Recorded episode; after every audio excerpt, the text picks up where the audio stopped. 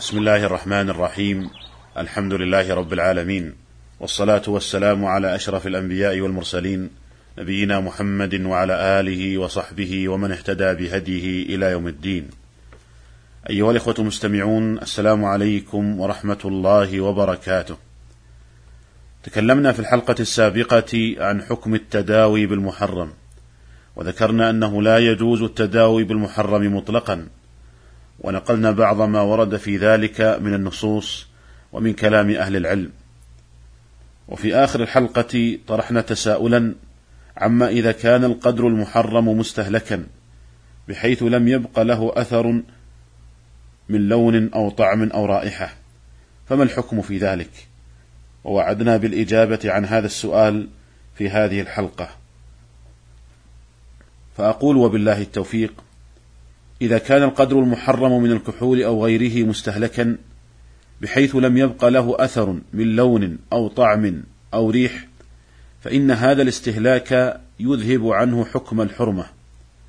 فهو كالنجاسة إذا وقعت في الماء الكثير ولم يبق لها أثر من لون أو طعم أو رائحة.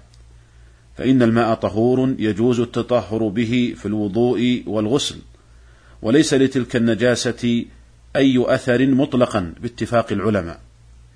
قال شيخ الإسلام ابن تيمية رحمه الله: إن الله حرم الخبائث التي هي الدم والميتة ولحم الخنزير ونحو ذلك. فإذا وقعت هذه في الماء أو غيره استهلكت ولم يبقى هناك دم ولا ميتة ولا ولا لحم خنزير أصلا. كما أن الخمر إذا استهلكت في المائع لم يكن الشارب له شاربا للخمر. أيها الإخوة المستمعون، استهلاك المادة المحرمة في الكثير المباح هو في الحقيقة ضرب من الاستحالة، حيث إن المادة المحرمة المستهلكة لم يبق لها أي أثر من طعم أو لون أو رائحة، وقد زال اسمها لانعدام أوصافها الظاهرة وخواصها.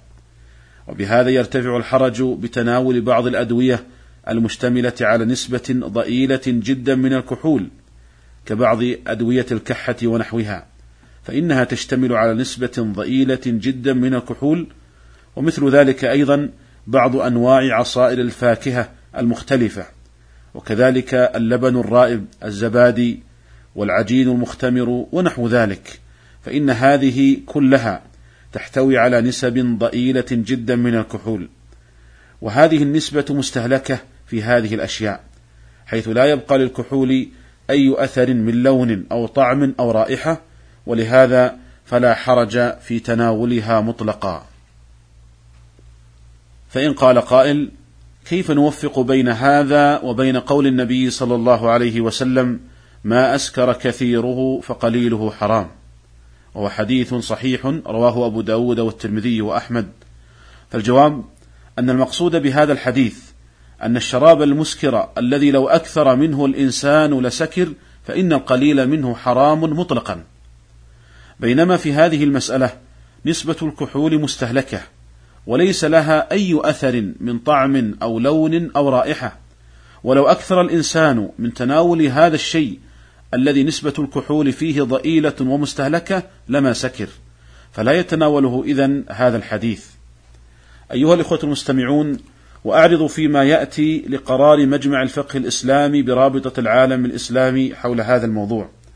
وقد جاء في القرار إن مجلس المجمع الفقهي الإسلامي في دورته السادسة عشرة المنعقدة بمكة المكرمة وبعد النظر في الأبحاث المقدمة عن الأدوية المشتملة على الكحول والمخدرات والمداولات التي جرت حولها وبناء على ما اشتملت عليه الشريعة من رفع الحرج ودفع المشقة ودفع الضرر بقدره وأن الضرورات تبيح المحظورات وارتكاب أخف الضررين لدرء أعلاهما قرر ما يلي. أولا لا يجوز استعمال الخمرة الصرفة دواء بأي حال بحال من الأحوال.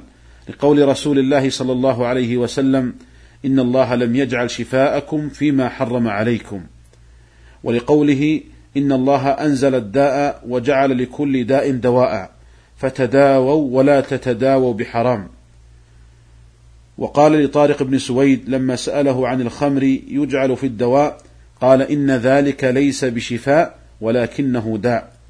ثانيا يجوز استعمال الأدوية المشتملة على الكحول بنسب مستهلكة تقتضيها الصناعة الدوائية التي لا بديل عنها بشرط أن يصفها طبيب عدل. كما يجوز استعمال الكحول مطهرا خارجيا للجروح وقاتلا للجراثيم وفي الكريمات والدهون الخارجية. وفي معنى هذه المسألة مسألة استخلاص بعض الأدوية من مواد نجسة أو محرمة وتستحيل إلى مواد ومركبات جديدة مختلفة في خواصها وصفاتها. فلا بأس بتناول هذا الدواء خاصة عند عدم وجود البديل الخالي من هذا كله لأنه بهذه الاستحالة تصبح المادة المحرمة كالمستهلكة. وقد صدر في هذا قرار من المجمع الفقهي الإسلامي برابطة العالم الإسلامي. وجاء في هذا القرار إن مجلس المجمع الفقهي الإسلامي برابطة العالم الإسلامي في دورته السابعة عشرة. قد نظر في موضوع حكم استعمال الدواء المشتمل على المشتمل على شيء من نجس العين كالخنزير وله بديل أقل منه فائدة كالهيبارين الجديد ذي الوزن الجزيئي المنخفض. وقدمت فيه بحوث وكان وكان مما اشتملت عليه هذه البحوث يراد بالهيبارين مادة تنتجها خلايا معينة في الجسم وتستخلص عادة من أكباد ورئات وأمعاء الحيوانات ومنها البقر والخنزير. أما الهيبارين ذو الوزن الجزيئي المنخفض فيهيأ من الهيبارين العادي بالطرق الكيميائية المختلفة وهما يستخدمان في علاج أمراض مختلفة كأمراض القلب والذبحة الصدرية وإزالة الخثرات الدموية وغيرها.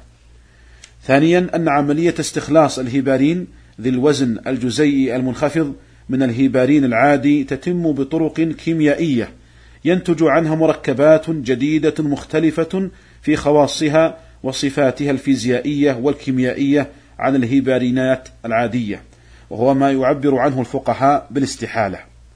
ثالثا أن استحالة النجاسة إلى مادة أخرى مختلفة عنها في صفاتها وخواصها كتحول الزيت إلى صابون ونحو ذلك أو استهلاك المادة بالتصنيع وتغير الصفات والذات تعد وسيلة مقبولة في الفقه الإسلامي للحكم بالطهارة وإباحة الانتفاع بها شرعا وبعد المناقشات المستفيضة وما تقرر عند أهل العلم وما تقتضيه القواعد الشرعية من رفع الحرج ودفع المشقة ودفع الضرر بقدره وأن الضرورات تبيح المحظورات وارتكاب أخف الضررين لدرء أعلاهما قرر المجلس ما يأتي.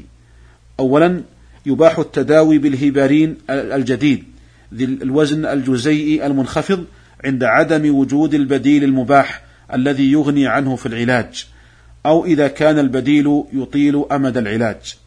ثانيا عدم التوسع في استعماله إلا بالقدر الذي يحتاج إليه، فإذا وجد البديل الطاهر يقينا يصار إليه عملا بالأصل ومراعاة للخلاف. أيها الإخوة المستمعون، ولا يرد على هذا ما ذكرناه في الحلقة السابقة من أنه لا يجوز التداوي بالمحرم مطلقا، فإن المقصود في هذه المسألة أن الدواء وإن استخلص في الأصل من مادة محرمة إلا أنه قد استحان بالصناعة الكيميائية إلى مادة جديدة مختلفة في خواصها وفي صفاتها بحيث لم يبقى للمادة المحرمة أي أثر من لون أو طعم أو رائحة. وبهذا فإنها تكون مادة مباحة ويكون هذا الدواء دواء مباحا ولا بأس به. أيها الإخوة المستمعون هذا هو ما اتسع له وقت هذه الحلقة وأسأل الله تعالى أن يرزقنا الفقه في الدين والسداد في القول والعمل وإلى الملتقى في الحلقة القادمة إن شاء الله تعالى والسلام عليكم ورحمة الله وبركاته